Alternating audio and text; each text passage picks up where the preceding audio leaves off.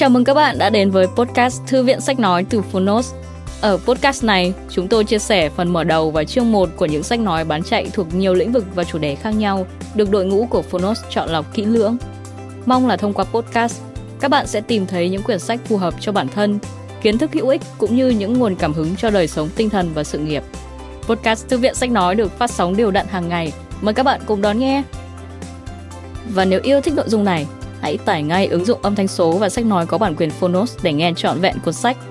Ngoài ra, Phonos còn sở hữu hàng ngàn nội dung hấp dẫn khác như tóm tắt sách, ebook, thiền, chuyện thiếu nhi, chuyện ngủ, nhạc chủ đề, vân vân. Còn bây giờ, hãy cùng lắng nghe chương 1 của cuốn sách hôm nay nhé!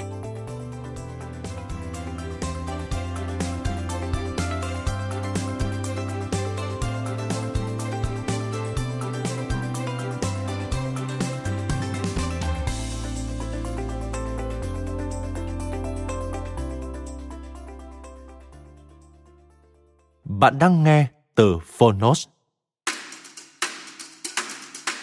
Dám hành động. Hồi ký của cựu Chủ tịch Cục Dự trữ Liên bang Mỹ.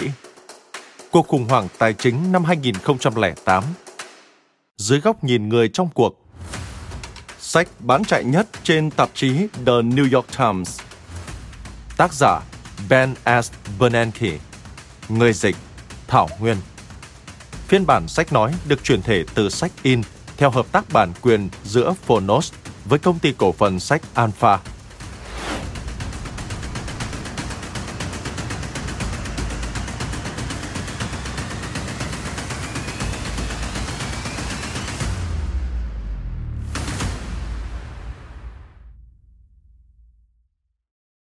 Lời tựa của tác giả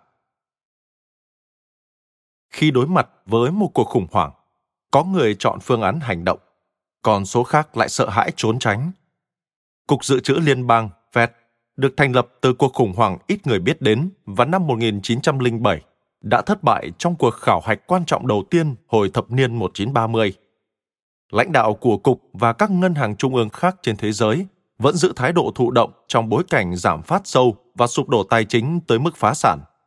Kết quả dẫn đến cuộc đại suy thoái toàn cầu, tỷ lệ thất nghiệp tại Mỹ lên tới 25% và sự trỗi dậy mạnh mẽ của cơ chế độc tài phát xít. 75 năm sau, Fed, nơi tôi cống hiến phần lớn cuộc đời để nghiên cứu và phụng sự, lại phải đương đầu với những thách thức tương tự trong cuộc khủng hoảng giai đoạn 2007-2009, cũng như hệ quả của nó. Lần này, chúng tôi đã chọn hành động. Tựa đề của cuốn sách được các đồng nghiệp của tôi tại Fed, từ các nhà hoạch định chính sách cho đến các nhân viên, truyền cảm hứng. Khi tình hình kinh tế Mỹ đòi hỏi một kế hoạch ứng phó kịp thời và sáng tạo, họ đã thu hết can đảm để làm mọi điều cần thiết, mặc cho phải đối diện với những sự lên án chỉ trích gay gắt. Đồng hành cùng chúng tôi trong cuộc chiến này là chính phủ, nhất là các lãnh đạo và nhân viên thuộc Bộ Tài chính dưới hai đời Tổng thống cũng như nhiều đồng nghiệp tại các ngân hàng trung ương và bộ tài chính trên toàn thế giới. Tôi biết ơn tất cả những con người ấy và tự hào vì đã được trở thành một phần trong nỗ lực ngăn chặn cuộc khủng hoảng kinh tế toàn cầu nguy nan nhất trong thời kỳ này. Tuy nhiên, người mà tôi biết ơn nhất là vợ tôi, Anna, tình yêu của đời tôi, vì cô ấy đã gợi ý cho tôi tựa đề cuốn sách và vì nhiều điều đặc biệt nữa mà theo từng nội dung trong sách, quý vị sẽ thấy rõ. Mở đầu, tôi vẫn có thể ngăn việc này lại.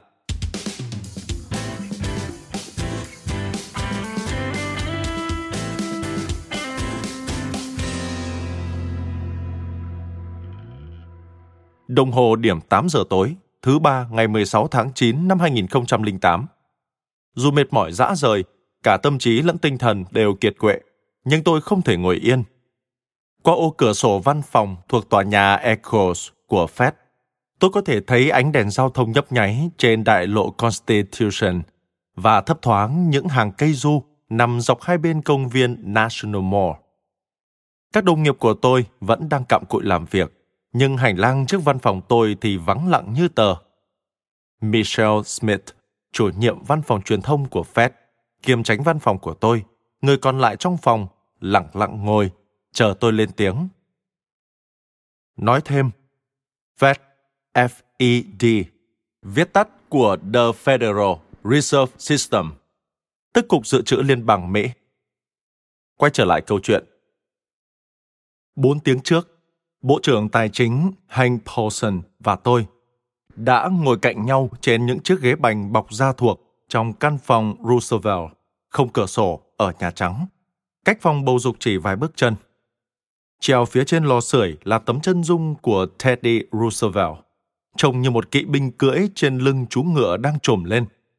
Ngồi đối diện Paulson và tôi ở đầu kia chiếc bàn gỗ bóng loáng là vị chủ nhân đương nhiệm của Nhà Trắng, ngài George Walker Bush, ổ rột. Cạnh ông là Phó Tổng thống Dick Cheney. Các cố vấn Tổng thống, phụ tá cấp cao của Paulson cùng khoảng hơn chục đại diện đến từ các cơ quan điều tiết tài chính ngồi trên những chiếc ghế còn lại. Mọi khi, ngài Tổng thống thích giữ bầu không khí nhẹ nhàng tại các cuộc họp bằng việc khơi mào vài câu bông đùa dí dỏm hay những lời trêu chọc vô thưởng vô phạt một cố vấn thân cận. Nhưng chiều hôm đó thì không. Ông hỏi thẳng, tại sao mọi thứ lại ra nông nỗi này? Chúng tôi đã đối mặt với một cuộc khủng hoảng tài chính tồi tệ vượt ngoài tâm kiểm soát suốt hơn một năm. Hồi tháng 3, Fed đã chi 30 tỷ đô la cho JP Morgan Chase để cứu ngân hàng đầu tư Bear Stearns của phố Wall thoát khỏi bờ vực phá sản. Đầu tháng 9, chính quyền Bush đã tiếp quản Fannie Mae và Freddie Mac nhằm ngăn chặn sự sụp đổ của hai công ty chịu trách nhiệm xử lý gần một nửa số hợp đồng cho vay thế chấp bất động sản tại Mỹ. Nói thêm, Fannie Mae và Freddie Mac là các tên gọi ngắn gọn của Federal National Mortgage Association, Hiệp hội vay thế chấp quốc gia FNMA và Federal Home Loan Mortgage Corporation, tập đoàn vay mua nhà trả góp liên bang FHLMC. Trở lại nội dung chính.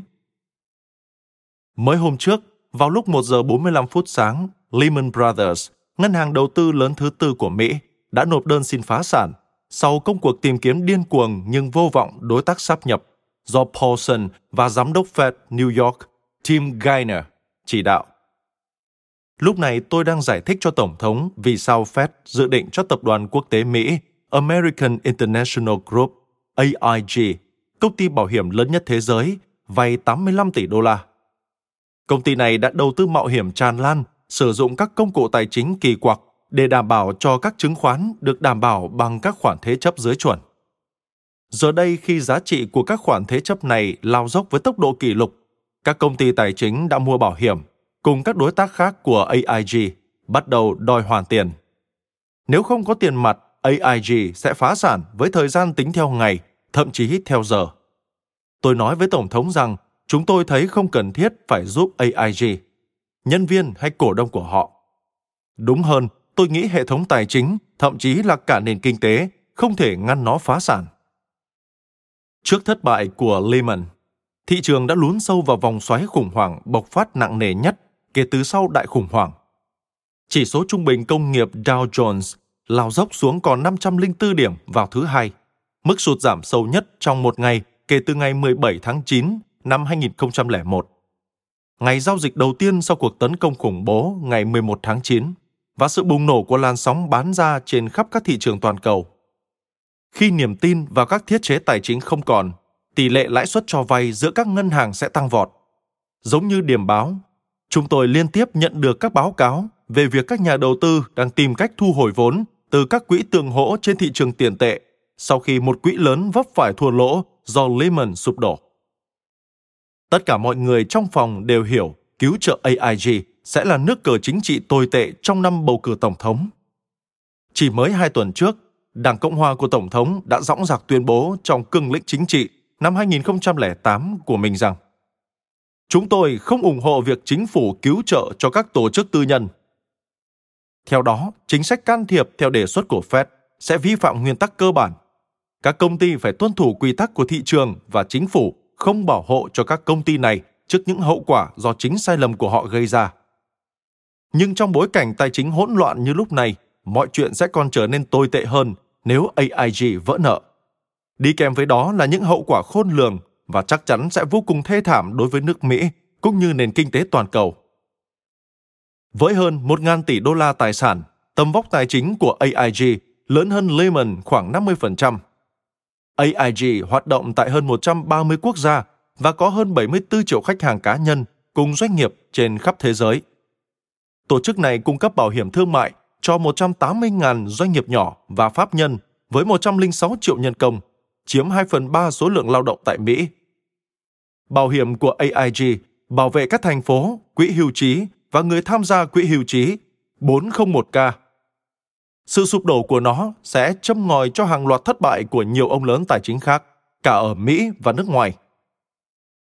Nói thêm, 401k là một trong những chương trình phúc lợi quan trọng nhất của các công ty để giúp đỡ các nhân viên có một khoản tiết kiệm hưu trí trong tương lai. Trở lại nội dung chính. Ngài Tổng thống với vẻ mặt đăm chiêu lắng nghe rất tỉ mỉ. Trước đó, Paulson đã cảnh báo về việc cần phải có động thái với AIG. Nhưng ngài biết chúng tôi cũng không có nhiều lựa chọn. Không có nhà đầu tư cá nhân nào quan tâm tới việc mua lại hay cho AIG vay. Chính phủ không có tiền cũng chẳng có quyền cứu nó. Nhưng Fed có thể nếu các công ty con của AIG vẫn đủ giá trị để làm tài sản thế chấp. Tổng thống Bush có phản ứng nhất quán trong suốt cuộc khủng hoảng tài chính khi nhắc rằng ông tin tưởng phán đoán của tôi và Paulson. Chúng tôi hãy làm những gì cần làm, còn ông sẽ cố gắng trong khả năng để tạo vỏ bọc chính trị. Tôi lấy làm cảm kích trước sự tự tin và quyết tâm sẵn sàng làm điều đúng đắn, bất chấp những hậu quả chính trị có thể xảy đến với chính ông và Đảng Cộng Hòa. Có được sự hậu thuẫn của Tổng thống là sự ủng hộ cốt yếu. Đồng thời, Tổng thống đang muốn gửi thông điệp tới Paulson và tôi rằng số phận của nền kinh tế Mỹ và kinh tế toàn cầu hiện nằm trong tay chúng tôi. Cuộc họp tiếp theo diễn ra vào lúc 6 giờ 30 phút tối tại Capitol. Chưa bao giờ căng thẳng đến thế. Paulson và tôi nhóm họp với các lãnh đạo quốc hội trong một phòng họp tù túng. Nancy Pelosi, Chủ tịch Hạ viện, không thể tham dự cuộc triệu tập đột xuất, nhưng lãnh đạo phe đa số Thượng viện Harry Reid và lãnh đạo phép thiểu số Hạ viện John Boehner đều có mặt, cùng Chủ tịch Ủy ban Ngân hàng Thượng viện Chris Dodd và Chủ tịch Ủy ban Dịch vụ Tài chính Hạ viện Barney Frank cùng vài người khác. Paulson và tôi giải thích lại tình cảnh của AIG và phản hồi đề xuất của mình. Chúng tôi ngay lập tức bị bùa vây trong những câu hỏi. Các nhà làm luật hỏi về thẩm quyền của Fed trong việc cho một công ty bảo hiểm vay tiền Thông thường Fed chỉ được quyền cho các ngân hàng và các cơ quan tín dụng vay. Tôi đã dẫn một điều khoản trong đạo luật của Fed thời kỳ đại khủng hoảng. Mục 13.3 ghi rằng trong những trường hợp bất thường và cấp bách, chúng tôi có quyền cho bất kỳ cá nhân, đối tác hay công ty nào vay tiền. Sau đó, họ tiếp tục chất vấn về hậu quả của việc để AIG phá sản và nếu cho vay, khoản vay sẽ được trả như thế nào. Chúng tôi trả lời tường tận hết mức có thể. Theo chúng tôi, đây là bước đi cần thiết. Nhưng chúng tôi vẫn không thể đưa ra bất cứ nhận định chắc chắn nào. Khi các câu hỏi bắt đầu lắng xuống, tôi ngước lên và thấy thượng nghị sĩ Reid uể oải đưa hai tay lên xoa mặt. Cuối cùng ông lên tiếng. Kính thưa ngài chủ tịch, kính thưa ngài bộ trưởng, cảm ơn các vị đã đến đây để cập nhật tình hình sự việc này và trả lời các câu hỏi của chúng tôi. Các vị đã được nghe những nhận xét và cả những phản hồi nhưng chớ hiểu lầm rằng phát biểu của bất kỳ quý vị nào ở đây đồng nghĩa với việc quốc hội sẽ phê chuẩn cho hành động đó. Tôi làm rõ thế này. Đây là quyết định của các vị và các vị sẽ hoàn toàn chịu trách nhiệm về đó. Tôi trở lại văn phòng của mình. Tim gainer người phụ trách thương thảo thỏa thuận cứu trợ tài chính, gọi điện báo tin rằng hội đồng quản trị aig đã đồng ý với các điều khoản khắt khe mà chúng tôi đề xuất các điều khoản này khắt khe vì lý do an toàn và bởi chúng tôi không muốn tưởng thưởng cho kẻ tự tin thất bại hay tạo động lực để các công ty khác nhân đó lao vào những kiểu rủi ro đã đẩy AIG đến bờ vực. Khoản vay được tính lãi suất cao và Fed nắm giữ khoảng 80% cổ phần tại công ty, để những người nộp thuế có thể được hưởng lợi nếu thương vụ giải cứu này thành công. Hội đồng thống đốc của Fed đã phê chuẩn thỏa thuận này vào đầu ngày hôm đó tất cả những gì chúng tôi cần làm lúc này là đưa ra thông cáo báo chí nhưng tôi cần chút thời gian để cân nhắc sao cho thật thấu đáo tôi tin chúng tôi đang làm đúng chúng tôi không còn lựa chọn hợp lẽ nào khác Nhưng tôi cũng biết rằng đôi khi quá trình ra quyết định cũng có quy luật riêng của nó. Quan trọng là quyết định phải đúng đắn. Rủi ro mà chúng tôi sẽ đương đầu hiển nhiên quá lớn. 85 tỷ đô la đúng là một số tiền lớn, nhưng còn nhiều thứ khác phải chịu rủi ro lớn hơn cả tiền bạc. Dù được cho vay, nhưng nếu AIG vẫn thất bại, khi ấy tình hình tài chính sẽ càng gia tăng, còn lòng tin của thị trường vào khả năng kiểm soát khủng hoảng của Fed sẽ tàn vỡ. Chưa kể đến tương lai của chính Fed cũng bị đe dọa nếu kịch bản đó xảy ra. Thượng nghị sĩ Reid nhấn mạnh rằng Quốc hội sẽ không chịu trách nhiệm. Tổng thống dù rất ủng hộ và bảo vệ chúng tôi, nhưng vài tháng tới, ông cũng sẽ hết nhiệm kỳ. Nếu chúng tôi thất bại, một quốc hội giận dữ chắc chắn sẽ moi gan moi ruột Fed. Tôi không muốn được người đời nhớ đến là kẻ đã đưa ra quyết định sai lầm dẫn tới việc Fed bị xóa sổ. Khi nhìn ra đại lộ Constitution, tôi nghĩ mình vẫn có thể ngăn chuyện này. Khoản vay đòi hỏi sự phê chuẩn của Hội đồng Thống đốc, cho nên tất cả những gì tôi sẽ làm là thay đổi lá phiếu của chính tôi. Tôi nói với Michelle như vậy, và không quên dặn thêm. Chúng ta đừng thông báo gì vội. Nếu chúng tôi ra tay hành động, chẳng có ai cảm kích. Nhưng nếu chúng tôi không hành động, ai sẽ làm điều đó? đưa ra quyết định khiến nhiều người không ủng hộ về mặt chính trị, nhưng vì lợi ích lâu dài của đất nước là lý do để Fed tồn tại với tư cách là một ngân hàng trung ương độc lập. Nó được xây dựng vì mục đích này. Làm những gì phải làm, những gì các cơ quan khác không thể hoặc sẽ không làm. Michelle cắt ngang dòng suy nghĩ của tôi. Cô khẽ nói, đã đến lúc phải công bố hành động gì đó. Tôi nói, được rồi, phải làm chứ. Giờ chúng ta hãy xem lại thông cáo báo chí một lần nữa. Thông cáo mở đầu bằng câu Vào hồi 9 giờ tối thứ ba theo giờ Mỹ, với sự ủng hộ tuyệt đối của Bộ Tài chính, Hội đồng Thống đốc Fed đã phê duyệt cho ngân hàng Fed New York cấp khoản vay trị giá 85 tỷ đô la cho tập đoàn quốc tế Mỹ AIG. Phần 1. Khai màn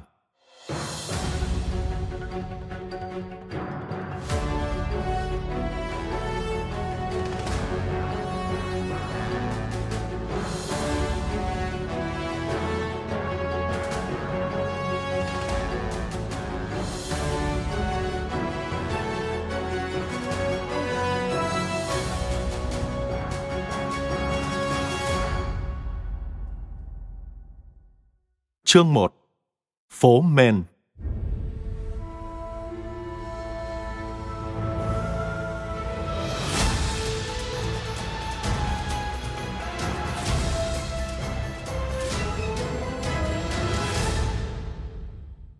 Buổi sáng ngày 1 tháng 9 năm 2006, trời mưa lất phất, tiết trời mát mẻ bất thường trái với mọi năm – Đoàn xe ba chiếc của chúng tôi xuất phát rời làn đường hình móng ngựa của trang viên Abingdon tại Latta, Nam Carolina.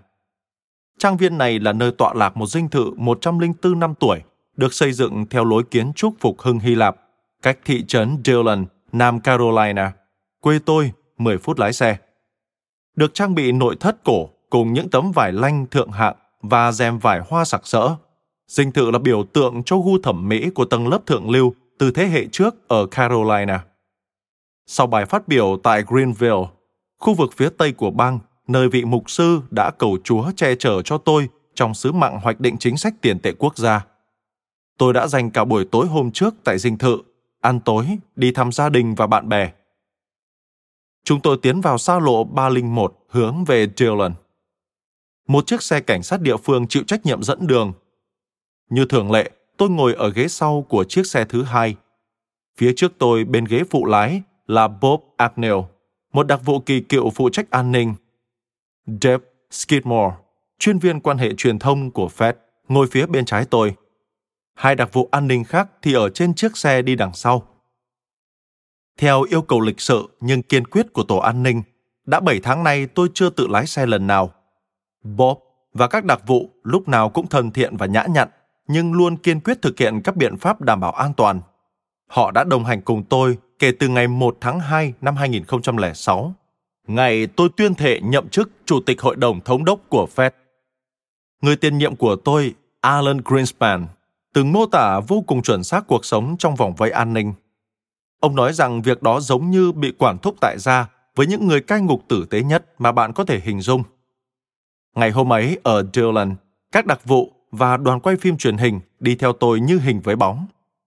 Khác với khi còn nhỏ, tôi lang thang một mình khắp nơi trong thị trấn, đạp xe từ nhà tới thư viện hay tới hiệu thuốc của gia đình mình tại số 200 đường Westman. Chúng tôi tới số 200 đường Westman vào sáng hôm đó. Chỗ này nay là Kintyre House, một nhà hàng bình dân với tường ốp gạch trần và sàn gỗ sáng bóng. Thay vì phải xếp báo lên giá hay hướng dẫn khách hàng như 40 năm về trước, hôm nay tôi ăn sáng với khoảng 20 nhân vật tai to mặt lớn ở Dillon, chủ yếu là các quan chức chính quyền và chủ doanh nghiệp.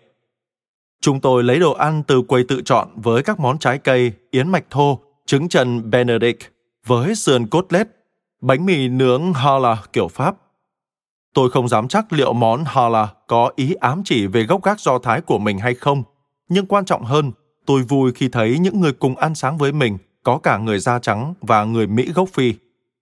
Ở khu Dillon thời thơ ấu của tôi, nạn phân biệt chủng tộc lan tràn khắp mọi nơi, thậm chí cả nhà vệ sinh và vòi nước công cộng cũng phân khu riêng. Các công dân da đen trong thị trấn hồi đó không được phép vào ăn ở nhà hàng này, huống hồ lại còn được góp mặt trong nhóm các nhà lãnh đạo địa phương. Todd Davis, thị trưởng Dillon và Johnny Brady, ủy viên hội đồng thành phố, người từng chơi kèn trumpet đối với kèn alto saxophone của tôi trong ban nhạc ở trường, cũng cùng ăn sáng với chúng tôi. Đó là sự kiện đầu tiên của ngày hội tôn vinh Ben Bernanke tại Dillon. Cao trào là buổi lễ kỷ niệm diễn ra trên thảm cỏ trước trụ sở tòa án hạt Dillon 95 tuổi đời được xây dựng bằng gạch đỏ, cách nhà hàng một dãy phố.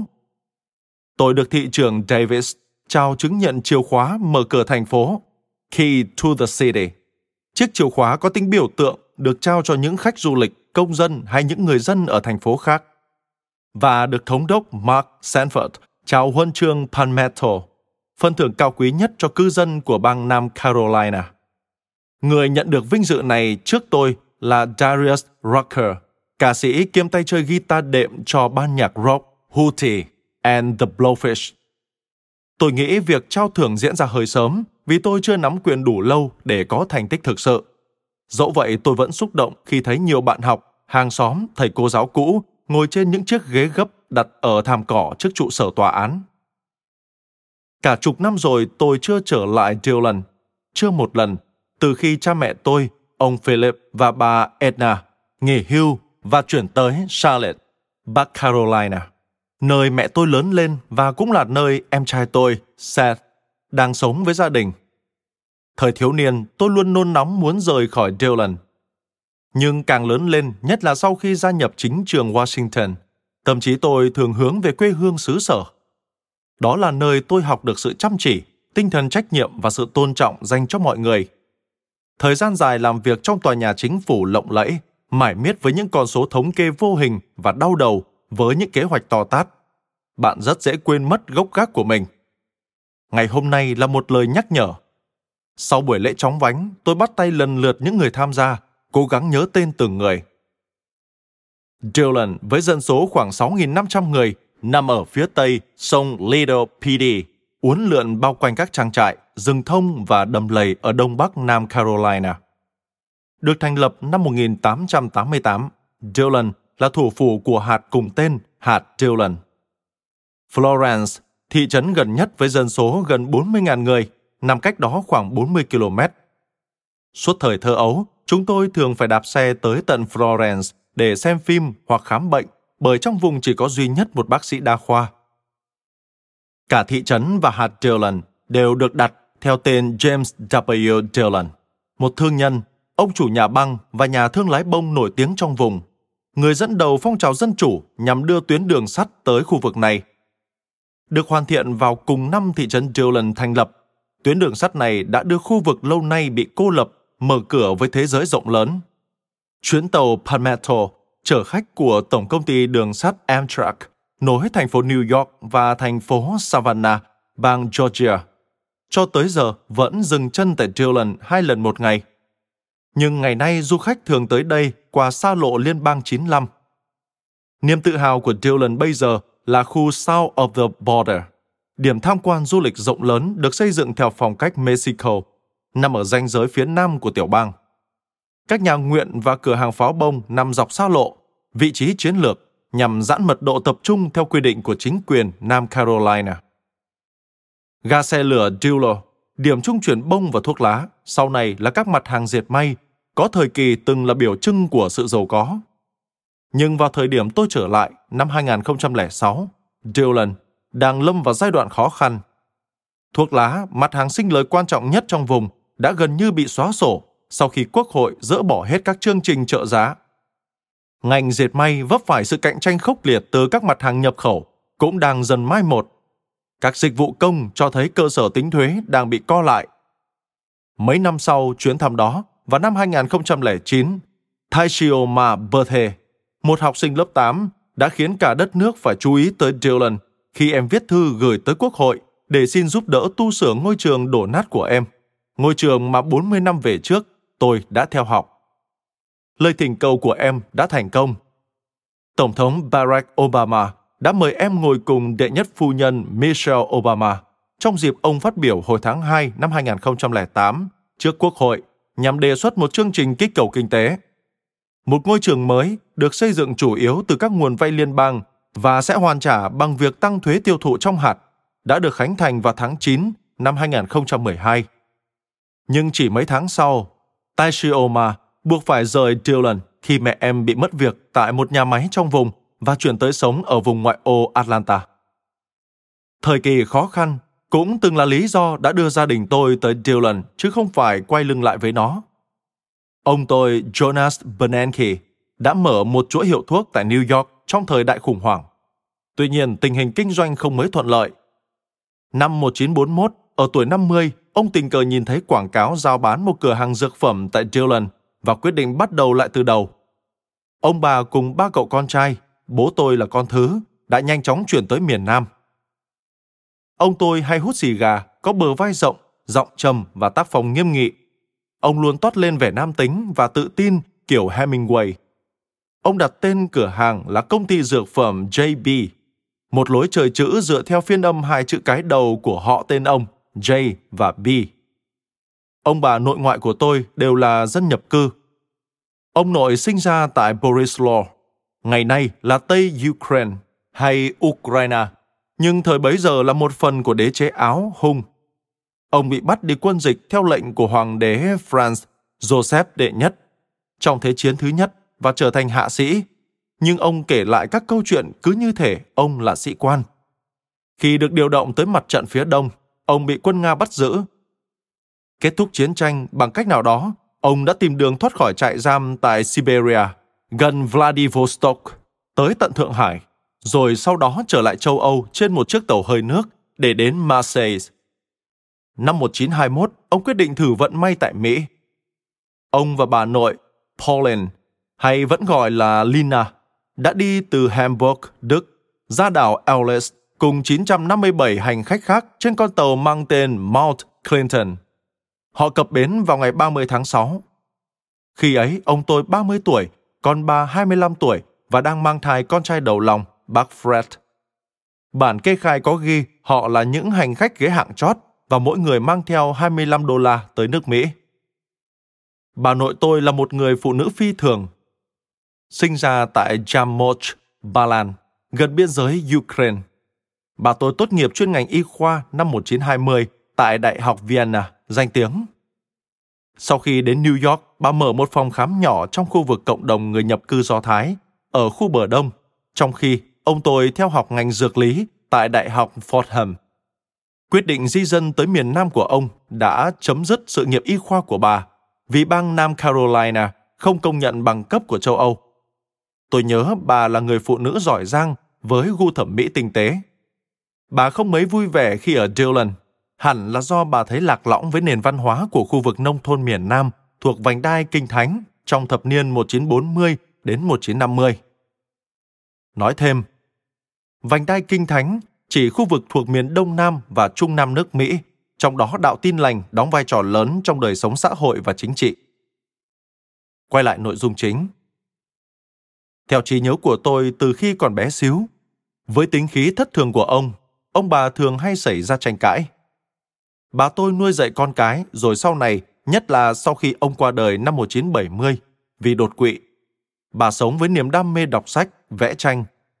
Giống như nhiều người Do Thái châu Âu khác bị đồng hóa, cả hai ông bà thường không tuân thủ nghiêm ngặt các tập tục tôn giáo truyền thống, dù cả hai thỉnh thoảng vẫn đi lễ tại giáo đường Do Thái của Dillon. Sự xuề xòa trong việc thực hành tôn giáo của ông bà nội đối lập hẳn với ông bà ngoại, ông Herschel và bà Marcia Freeman, theo tiếng Mỹ là Harold và Marcia. Hai ông bà là người Do Thái chính thống, duy trì chế độ ăn uống theo quy định của luật Do Thái và thực hiện nghiêm ngặt lễ Sabbath, tức ngày nghỉ hàng tuần trong Do Thái giáo để tưởng nhớ ngày nghỉ của Thiên Chúa sau 6 ngày tạo dựng vũ trụ. Trong ngày này, người Do Thái bị cấm làm 39 việc theo quy định. Họ di cư đến Mỹ từ Lithuania vào khoảng thời gian khi Thế chiến thứ nhất bùng nổ và sống tại Portland, tiểu bang Maine, sau đó là Norwich, bang Connecticut, nơi mẹ tôi chào đời vào năm 1931, rồi chuyển đến Charlotte, Bắc Carolina, cách Dillon hơn 2 tiếng đi bằng ô tô. Ngày nay, Charlotte là trung tâm của các trụ sở ngân hàng lớn, bao quanh là các khu vực ngoại ô giàu có. Nhưng vào thời ông bà tôi, Charlotte chỉ là một thành phố im lìm và thậm chí có phần tiêu điều. Lần đầu về thăm ông bà dài ngày là khi tôi mới lên ba. Lúc ấy bố mẹ đưa Nan, em gái tôi, tới bệnh viện Johns Hopkins tại Baltimore để chữa dị tật tim bẩm sinh. Việc chữa trị bất thành và Nan qua đời khi mới 3 tháng tuổi. Mỗi mùa hè tôi đều dành một tuần bên ông bà ngoại cho đến khi bà ngoại mất vào năm 1967, khi tôi 13 tuổi.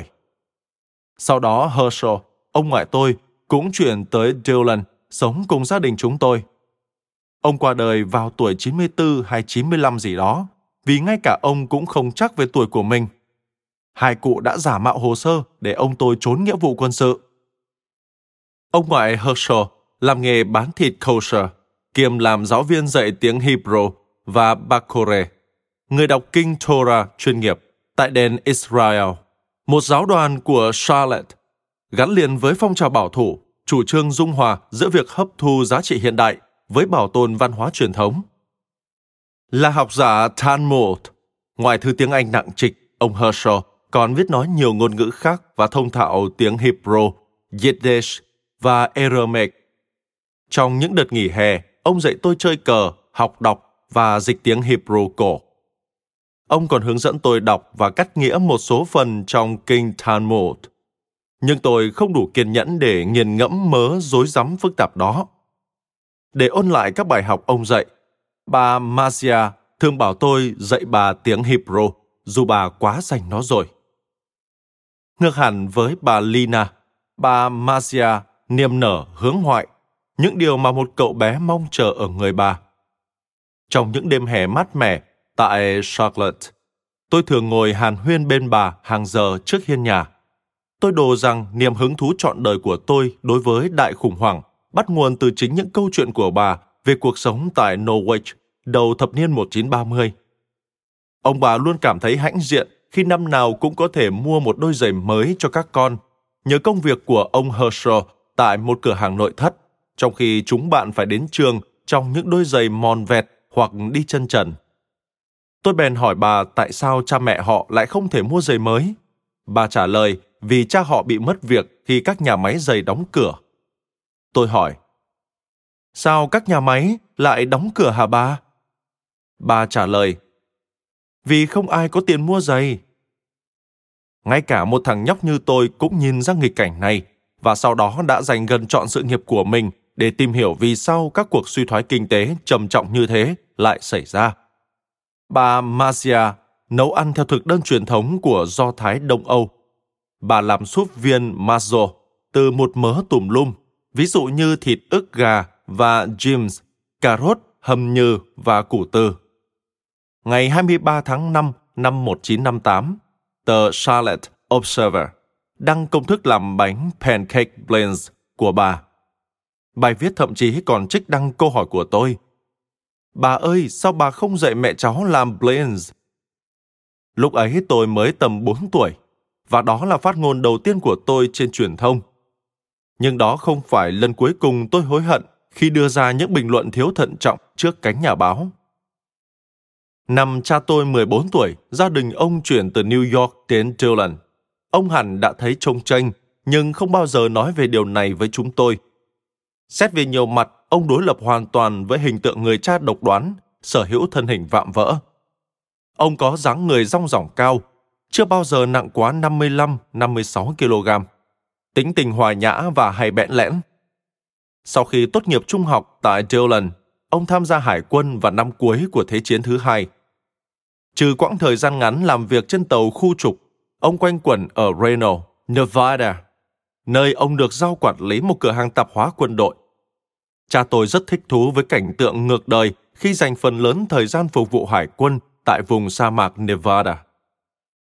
Sau chiến tranh, cha tôi, Philip, gặp mẹ tôi, Edna, khi ấy đang theo học thạc sĩ kịch tại Đại học Bắc Carolina, nằm trên đồi Chapel. Thời sinh viên, bà học phân viện nữ giới thuộc Đại học Bắc Carolina, nay là Đại học Bắc Carolina tại Greensboro. Ông phải long bà, nhưng tôi cho là ông cũng phải lòng sự nồng hậu từ gia đình mộ đạo của bà. Ông từ trước đến nay luôn khao khát một cộng đồng và cảm giác hòa nhập đã từ lâu vắng bóng trong bầu không khí khắt khe của gia đình. Cha mẹ tôi cưới nhau tại Charlotte vào ngày 15 tháng 6 năm 1952.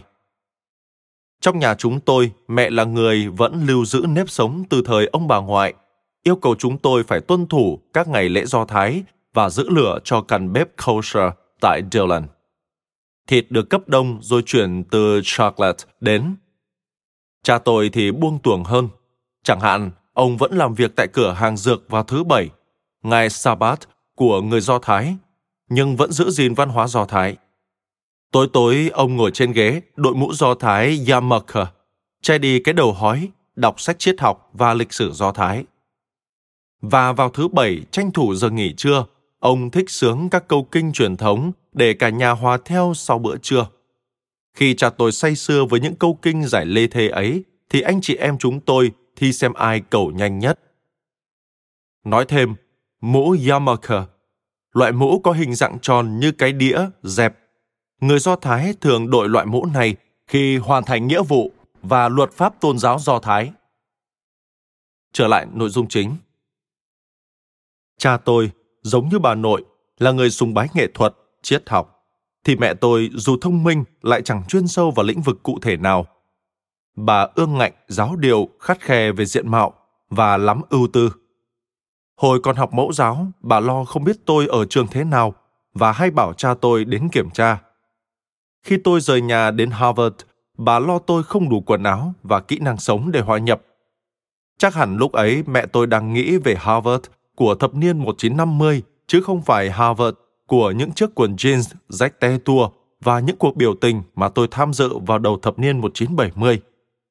Năm 2014, khi tôi chuẩn bị rời Fed, bà lo lắng rằng ở cái tuổi 60, khả năng lái xe của tôi sẽ không đủ vững sau 8 năm trời không cầm vô lăng. Bà lo nhiều lắm, không sao kể xiết. Sau đám cưới, bố mẹ tôi chuyển đến Bắc Augusta, Nam Carolina nơi cha tôi làm quản lý kiêm đạo diễn sân khấu của một nhà hát cộng đồng tại khu vực. Đây cũng là nơi tôi được sinh ra vào ngày 13 tháng 12 năm 1953, bên bờ sông Savannah tại Augusta, Georgia. Họ đặt tên tôi là Ben Shalom, nghĩa là chàng trai của hòa bình theo tiếng Hebrew. Sau khi có con, cha tôi thấy ông phải làm việc khác để kiếm thêm thu nhập ông quyết định quay về Dillon làm việc cho ông nội tôi tại cửa hàng dược.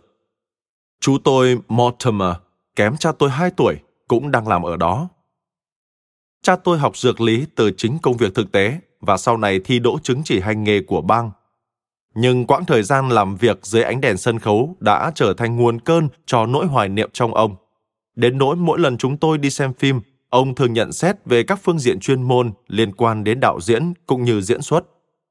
Tuy nhiên không giống bà nội tôi, người luôn than thở rằng những tham vọng nghệ thuật đã chấm hết. Cha tôi lại chẳng có gì bất mãn. Ông tin mình đang làm những gì cần làm và làm việc chăm chỉ để trở thành một dược sĩ xuất sắc, học thêm những phương pháp điều trị, phương thuốc và các loại vitamin mới. Ở một thị trấn khan hiếm bác sĩ, ông thường được gọi là bác sĩ Phil, còn chú tôi là bác sĩ Mott. Cha tôi luôn cho rằng trách nhiệm của mình là nhân viên chăm sóc sức khỏe, chứ không phải chủ tiệm dược phẩm. Do đó, 50 năm trước, khi chuỗi dược phẩm CVS ngừng bán thuốc lá sợi, JB Drugs đã ngừng bán thuốc lá. Ông làm việc 6 ngày một tuần, có khi 7 ngày nếu có các đơn cấp cứu cần phải kê vào chủ nhật. Trong thời gian dài, tôi thường xuyên không gặp ông vào bữa tối. Mẹ tôi, sau một năm không mấy vui vẻ làm giáo viên tiểu học tại Dillon, đã nghỉ ở nhà làm nội trợ và làm kế toán bán thời gian cho cửa hàng dược. Hồi còn bé, tôi thường được bà Lenny May Bethia chăm nom, một phụ nữ da màu mà cha mẹ tôi thuê dọn dẹp và nấu ăn. Bà hẳn là một trong số rất ít phụ nữ da màu ở Nam Carolina thuộc lầu các quy tắc chăm lo căn bếp kosher. Dù cha mẹ tôi luôn tôn trọng bà Lenny May, nhưng chính tôi cũng nhận ra những khác biệt về địa vị xã hội giữa chúng tôi, có lẽ một phần do chính bà Lenny May vô tình thể hiện những khác biệt đó. Hồi nhỏ có lần tôi ngây thơ gọi bà là người hầu gái.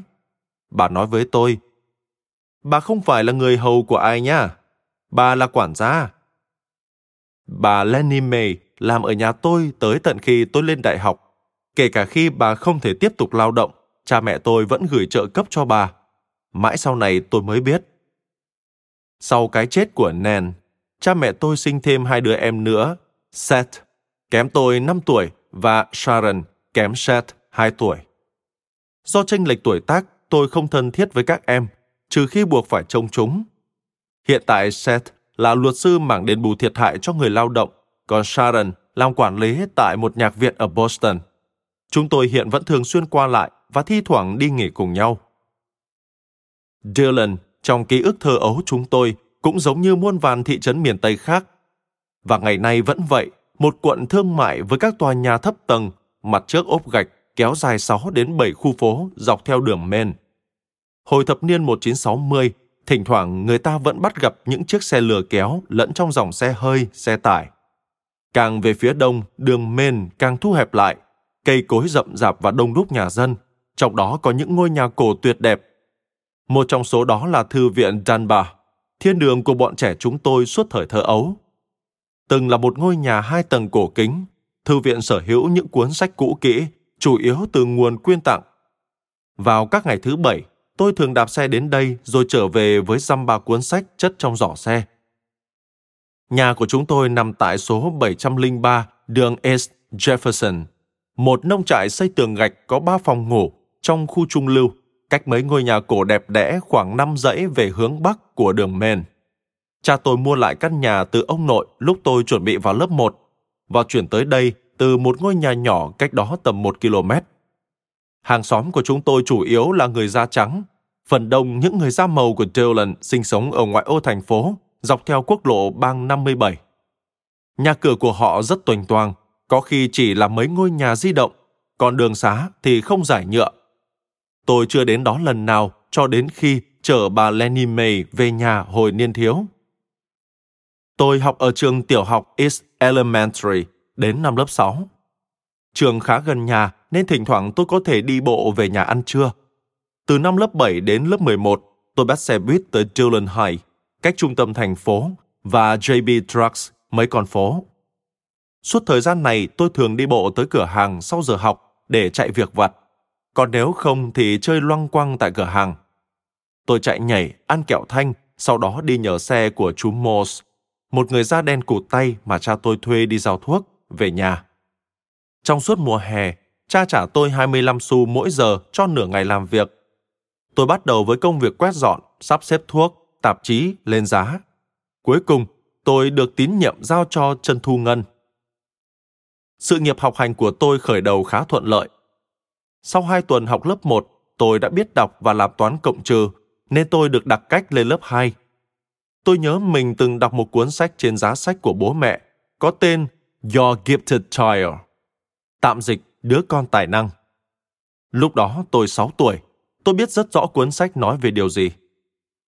Năm lên 7, tôi đoạt giải nhất trong cuộc thi đánh vần toàn bang và giành suất tham gia cuộc thi đánh vần toàn quốc tại khách sạn Mayflower ở thủ đô Washington. Tôi rất muốn giành chiến thắng bởi người thắng cuộc sẽ được xuất hiện trong chương trình tạp kỹ S. Sullivan Show. Tạm dịch, chương trình của S. Sullivan. Kết quả chung cuộc thật thảm hại. Tôi đứng thứ 26 trên 70 thí sinh khi nhầm chữ Y ở vị trí âm tiết đầu tiên thành chữ I trong từ Edelweiss, cây nhung tuyết, tên một loài hoa trên dãy Alps. Vì tôi chưa từng đi xem bộ phim The Sound of Music, tạm dịch tiếng tơ đồng, với bài nhạc nền hấp dẫn về cây nhung tuyết. Hồi ấy dạp chiếu phim duy nhất tại Dillon, nơi tôi phải trả 25 xu để xem xuất chiếu hai phim liền nhau khi còn nhỏ, đã đóng cửa. Hồi lớp 4, lớp 5, tôi thích đọc tiểu thuyết dành cho tuổi thiếu niên, thường viết về chủ đề thể thao, và đến tuổi thiếu niên tôi say mê tiểu thuyết khoa học viễn tưởng. Càng lớn tôi càng đọc đa dạng chủ đề. Các thầy cô thường đưa sách hoặc các bài viết để tôi tự đọc và nghiền ngẫm. Ví dụ trường trung học của tôi không dạy giải tích, do vậy tôi đã tự học để chuẩn bị cho môn toán ở đại học thông qua cuốn nhập môn giải tích trong loạt sách Shams Outline, tạm dịch, phát thảo của Sham. Tôi chưa bao giờ đọc các trang tin tức kinh doanh trên báo và không thể rút ra điều gì từ những câu chuyện đó. Tôi biết ơn rất nhiều thầy cô giáo. Hồi lớp 4, tôi bắt đầu học saxophone từ cô Helen Cup, một cô giáo vô cùng tận tụy. Cô dẫn dắt một ban nhạc diễu hành hay hòa tấu trong các buổi biểu diễn. Chính ban nhạc này đã giúp tôi đỡ áp lực khi tham gia vào môi trường học đường. Nhờ ban nhạc tôi có thể diễu hành vào giờ giải lao giữa các trận đấu bóng tại trung học hoặc vào tối thứ sáu thay vì phải dự lễ tại giáo đường. Bill Ellis, thầy giáo vật lý có giọng nói nhỏ nhẹ đã thắp lên niềm đam mê khoa học trong tôi. Hồi lớp 9, khi được đề nghị kể tên người thầy mà tôi kính trọng nhất sau khi giành điểm cao nhất toàn bang trong kỳ thi SAT, tôi đã nhắc tới thầy Ellis. Phần thưởng dành cho tôi hồi đó là một chuyến ngao du 17 ngày bằng ô tô tới 11 nước châu Âu, chuyến xuất ngoại đầu tiên của tôi. John Fowler, giáo viên môn Anh ngữ tại trường trung học, người đã luôn khích lệ tôi viết văn. Hồi tôi học lớp 11, ông đã gửi 7 bài thơ của tôi tới cuộc thi sáng tác thơ ca do Đại học South Carolina tổ chức.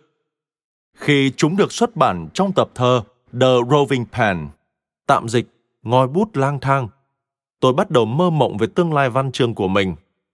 Hồi bé, cha thường thưởng cho tôi 10 xu mỗi lần tôi sáng tác chuyện. Có tí động lực kinh tế nên tôi viết chuyện rất hăng. Sau đó, tôi đã gửi bản thảo cuốn tiểu thuyết kể về tình bạn giữa những đứa trẻ khác màu da trong một đội bóng rổ trung học đến nhà xuất bản. Nhưng sau đó nhận được một lá thư từ chối với vài lời động viên khích lệ. Đề tài của cuốn tiểu thuyết sang dở đó phản ánh những trải nghiệm của chính tôi trong cuộc sống. Đến tận năm lớp 11, những ngôi trường mà tôi theo học đều chỉ dành cho trẻ em da trắng, với rất ít ngoại lệ. Nhưng năm 1970, Dylan đã thành lập một ngôi trường trung học mới cho mọi trẻ em và đó cũng là nơi tôi dành những năm tháng cuối cấp. Lần đầu tiên trong đời tôi có bạn bè đồng trang lứa là người da màu. Tôi rời ban nhạc của cô Cobb để có thêm thời gian biên tập, chụp ảnh cho cuốn kỷ yếu của lớp, trở thành đại diện học sinh đọc diễn văn bế giảng niên học 1971, lớp đầu tiên của ngôi trường mới, đồng thời được bình chọn là người có tương lai thành đạt nhất. Tôi chưa bao giờ cảm thấy gắn bó mật thiết với trường lớp như năm học đó. Ngôi trường mới và quá trình hòa nhập đã xáo tung mọi mối quan hệ xã hội và phá vỡ những bè đảng. Với tôi, những thành tích nho nhỏ trong các mối quan hệ ở năm cuối phổ thông thực sự rất mới mẻ. Dù hòa đồng với đa số bạn cùng lớp, nhưng tôi vẫn là một con mọt sách hay e dè và khép mình. Một trong những người bạn thân của tôi thời thiếu niên là Nathan Gorman, cũng là người Do Thái. Chúng tôi có chung sở thích về bóng chày và môn toán. Những tối hè, chúng tôi mải mê chơi trò bóng chày Strat-O-Matic, một trò chơi cờ bàn sử dụng ba viên xúc sắc và các quân bài đại diện cho từng người chơi. Tôi cũng từng tham gia một mùa giải bóng chày Little League, chủ yếu với vị trí cầu thủ dự bị và thường thức khuya nghe các trận đấu của Los Angeles Dodgers, được tường thuật trên chiếc đài radio sóng ngắn của cha. Tôi ủng hộ Dodgers vì ngôi sao giao bóng của họ Sandy Koufax cũng là người Do Thái. Tôi tìm hiểu mọi thống kê thành tích của từng cầu thủ Dodger và ủng hộ họ hết mình, nhất là khi họ phải chiến đấu với đội San Francisco Giants chết tiệt. Có những lúc sốt ruột muốn biết kết quả cuối cùng, tôi sẽ gọi cho một người bạn làm việc tại trạm phát thanh khu vực để hỏi xem các chiến binh Dodger chơi trong trận hôm ấy thế nào. Stress o được xây dựng để mô phỏng theo từng hiệp đấu như một trận bóng chày thực sự và thông qua một vòng mùa giải, nó sẽ đưa ra bảng thành tích không khác gì bảng thành tích thật. Đó là một trong những trải nghiệm tư duy đầu tiên của tôi về xác suất và thống kê. Cuối cùng, Nathan và tôi muốn một thứ gì đó tinh vi hơn cho chơi thương mại. Vì thế chúng tôi đã tái tạo, cố gắng nhất có thể, cho xúc sắc bóng chày như mô tả trong một tiểu thuyết tôi đã đọc năm 14 tuổi của Robert Coover. The Universal Baseball Association, Inc. J. Henry Walk, Prop. Tạm dịch, công ty Universal Baseball Association, Inc.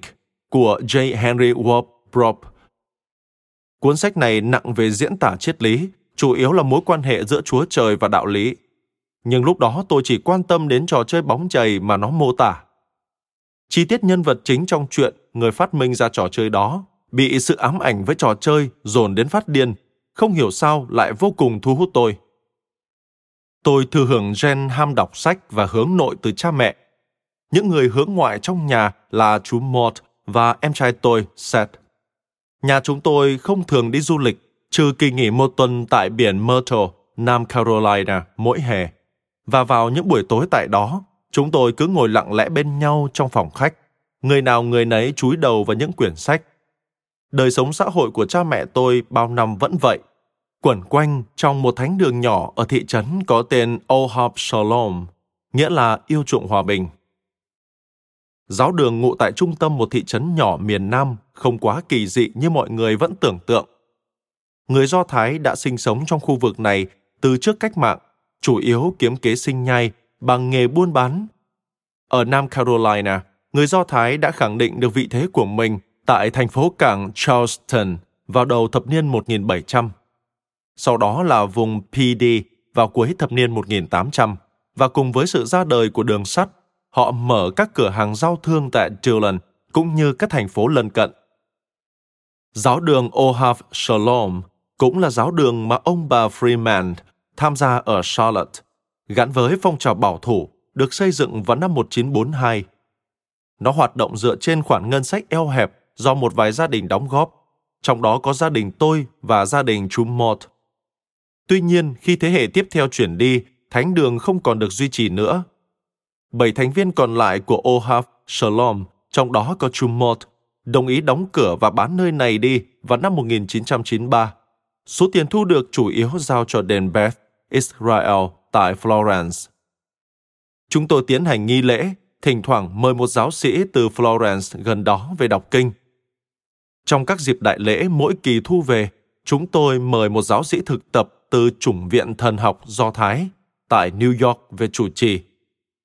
Vì mẹ duy trì thói quen gìn giữ nề nếp cho cả nhà, nên thường thì gia đình tôi có nhiệm vụ đón tiếp ông.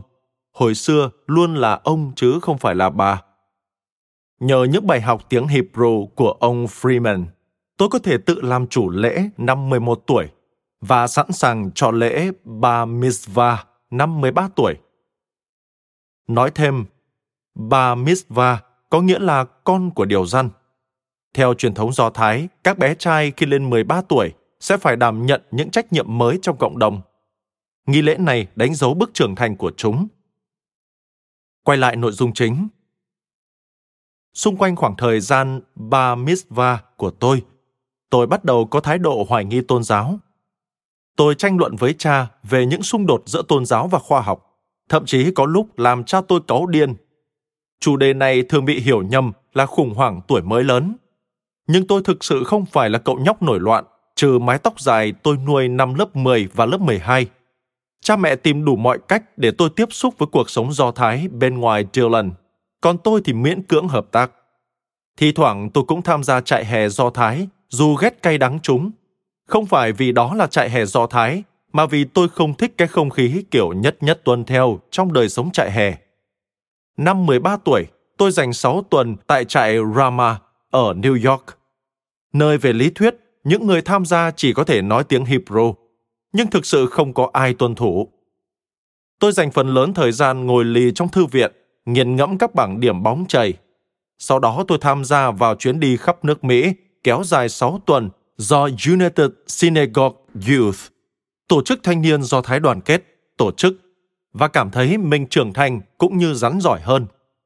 Tôi không chỉ lần đầu có cơ hội đến thăm một vài địa danh ở ngoài miền Nam nước Mỹ, mà còn được tham dự một trận bóng chày trong khuôn khổ vòng đấu Major League Baseball, giải bóng chày nhà nghề của Mỹ tại St. Louis.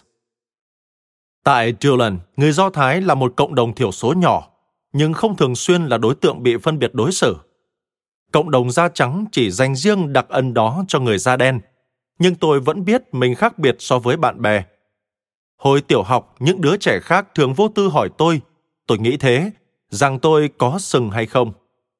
Nhận định cho rằng người Do Thái có sừng rõ ràng bắt nguồn từ việc dịch sai một đoạn trong cuốn sách mang tên Exodus, phiên bản tiếng Hebrew, cộng thêm tác phẩm điêu khắc của Michelangelo, khắc họa Moses mọc sừng.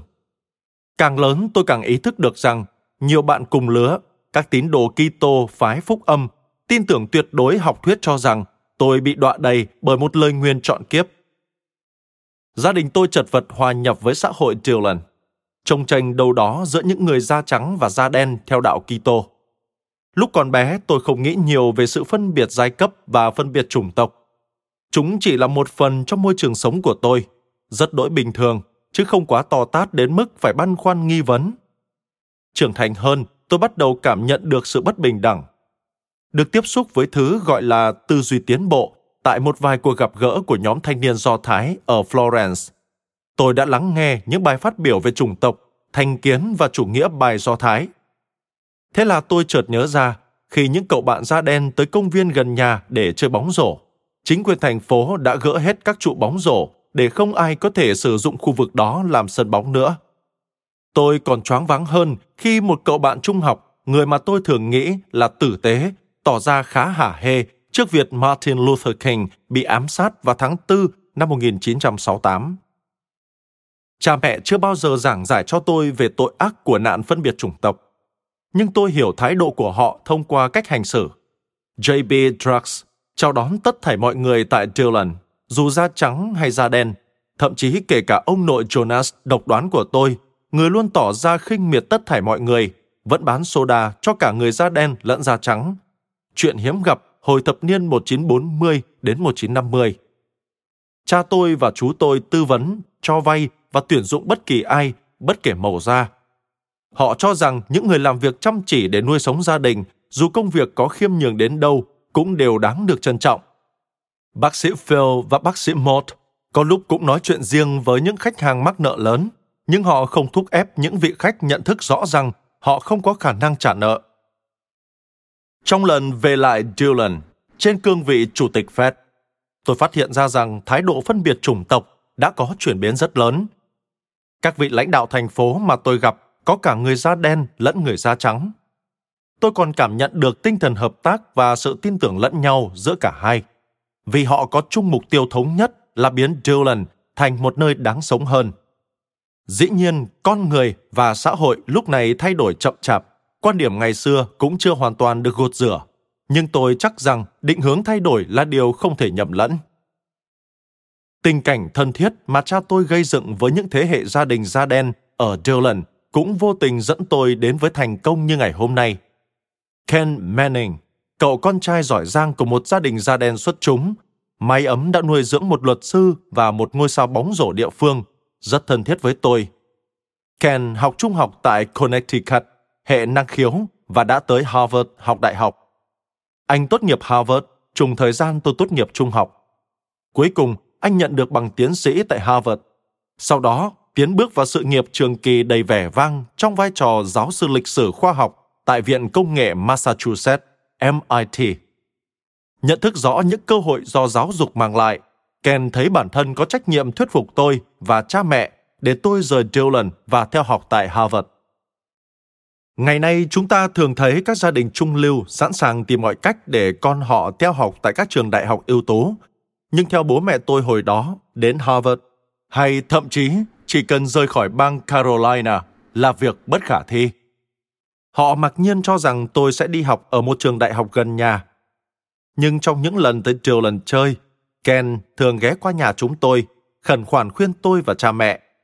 Anh nhấn mạnh tầm quan trọng của việc phát huy tối đa tài năng của tôi và việc vươn ra thế giới rộng lớn hơn. Cuối cùng, sự tự tin vô bờ bến và khiếu hài hước của anh đã chiến thắng. Tôi đăng ký vào Harvard và một số trường Ivy League để dự phòng, còn cha mẹ thì cuống quýt tính toán khoản tiền tiết kiệm khi xem xét chi phí khoảng 4.600 đô la cho năm nhất tại Harvard. Một hôm sau giờ học, điện thoại của tôi bỗng đổ chuông. Người ở đầu dây bên kia giới thiệu ông đến từ phòng giáo vụ Harvard và thông báo tôi đã được nhận vào trường. Một số bạn cùng lớp biết tôi đăng ký học tại Harvard, nên tôi đồ rằng chắc mình đang bị bạn bè chơi khăm và hỏi ai là người đứng sau trò chơi khăm này. Mất một lúc lâu, ông ấy mới thuyết phục được tôi tin đây là đề nghị chính thức. Sau khi tốt nghiệp trung học Dillon, cha mẹ khuyên tôi nên kiếm việc làm thêm để trang trải học phí tại Harvard. Tôi đi bộ 6 dãy phố từ nhà tới bệnh viện St. Eugene, giờ là trung tâm y tế McLeod, nơi đang triển khai xây dựng một tòa nhà mới và xin làm việc tại công trường. Họ thuê tôi với mức thù lao 1,75 đô la một giờ, dù tôi cao 1,76 mét và nặng khoảng 64 kg. Ngày đầu tiên về nhà, người ngợm tôi phủ đầy cát và bụi xi măng và kiệt quệ đến mức không nuốt nổi cơm, chỉ có thể nhấp nước cầm hơi. Tôi ngủ cục luôn trên ghế. Tôi nhớ mình đã phải khuôn đá phiến và thời gian đầu có lúc chật vật tưởng không hoàn thành chỉ tiêu được giao. Có lần tôi không thể điều khiển được chiếc xe cút kít chở xi măng tươi và đã đổ nhầm hố. Nhưng qua một mùa hè, tôi đã rắn giỏi hơn và có thể hoàn thành phận sự của mình. Là chàng thanh niên 17 tuổi, con trai trong một gia đình dược sĩ trung lưu, chuẩn bị tiến vào một trường Ivy League. Tôi không có nhiều điểm chung với các công nhân tại công trường. Họ đều lớn tuổi hơn tôi, có cả người da đen lẫn người da trắng xuất thân nông thôn. Tôi hòa đồng khá tốt với họ, dù ban đầu gặp tình trạng ma mới bắt nạt ma cũ. Lúc ấy tôi đang đứng gần rìa mái tòa nhà hai tầng thì một đồng nghiệp quá quắt đột ngột tóm lấy tôi từ phía sau. Vừa đẩy vừa tóm khiến tôi suýt mất thăng bằng. Qua một thời gian, tôi được giao phó một số công việc đòi hỏi sự khéo léo hơn như chắt xi măng cho mái hiền. Hai trong số các thợ chính làm nhiệm vụ này, một cặp anh em người Mỹ gốc Phi đã lên kế hoạch tự mở công ty xây dựng riêng. Họ cố gắng thuyết phục tôi làm thợ học việc cho họ. Họ nói công việc có thu nhập khá và trong vài năm tôi có thể tự điều hành đội thợ của mình. Nhưng tôi từ chối. Mùa hè kết thúc. Cha mẹ chở tôi đến Florence. Tôi lên chiếc máy bay cánh quạt cỡ nhỏ đến Charlotte. Rồi từ đây lên một chuyến bay khác đi Boston. Tôi đến trái tim của ngôi trường Harvard Yard khi đã gần nửa đêm cùng hai vali hành lý. Tôi quan sát không bỏ sót chi tiết nào. Sân trường kín đặc sinh viên, nô đùa, gọi nhau ý ới và tiếng nhạc ầm ĩ. Tôi đặt vali xuống, nhìn quanh các tòa nhà, tự thấy mình vẫn chưa sẵn sàng trước những thay đổi sắp phải đối mặt. Một lúc sau, tôi tìm được đường tới dãy ký túc xá trên tầng 5 của Wild Hall, nơi John F. Kennedy từng ở trước kia. Tôi ném vali lên tầng dưới của chiếc giường tầng, rồi ngồi bệt xuống sàn, kiệt quệ cả về sức lực lẫn tinh thần. Những gương mặt lạ hoắc ra vào dãy ký túc, gọi bạn bè của họ. Chiếc loa treo trên cửa sổ phát om sòm nhạc của Jimi Hendrix, vang vọng khắp sân và một vài túi bóng chứa cần sa trên sàn nhà. Tôi hỏi mấy anh bạn mới cùng phòng. Cậu muốn đóng cửa không? Họ nói, đừng lo. Ít phút sau, một sĩ quan cảnh sát mặc thường phục đứng trước cánh cửa mở toang rồi nhìn chăm chăm vào tôi. Tôi nghĩ, mình vừa mới đến Harvard được 20 phút, giờ thì sắp bị tống cổ rồi, biết đâu còn bị tù mọt gông cũng nên. Viên cảnh sát hỏi, loa của cậu sao? Tôi nhận ra anh ta là cảnh sát của Đại học Harvard, chứ không phải nhân viên sở cảnh sát Cambridge. Anh ta nói, vẫn nhỏ thôi và dỡ loa khỏi cửa sổ đi. Tôi nói mình sẽ làm ngay đây. Và anh ta rời đi. Một chặng đường dài từ Dillon giờ mới bắt đầu. Nói thêm, Jimi Hendrix, nghệ sĩ guitar người Mỹ gốc Phi, được đánh giá là một trong những nghệ sĩ âm nhạc có ảnh hưởng nhất trong lịch sử nhạc rock and roll. Cảm ơn các bạn vì đã lắng nghe podcast Thư viện Sách Nói. Podcast này được sản xuất bởi Phonos, ứng dụng âm thanh số và sách nói có bản quyền dành cho người Việt. Hẹn gặp lại các bạn ở những tập tiếp theo.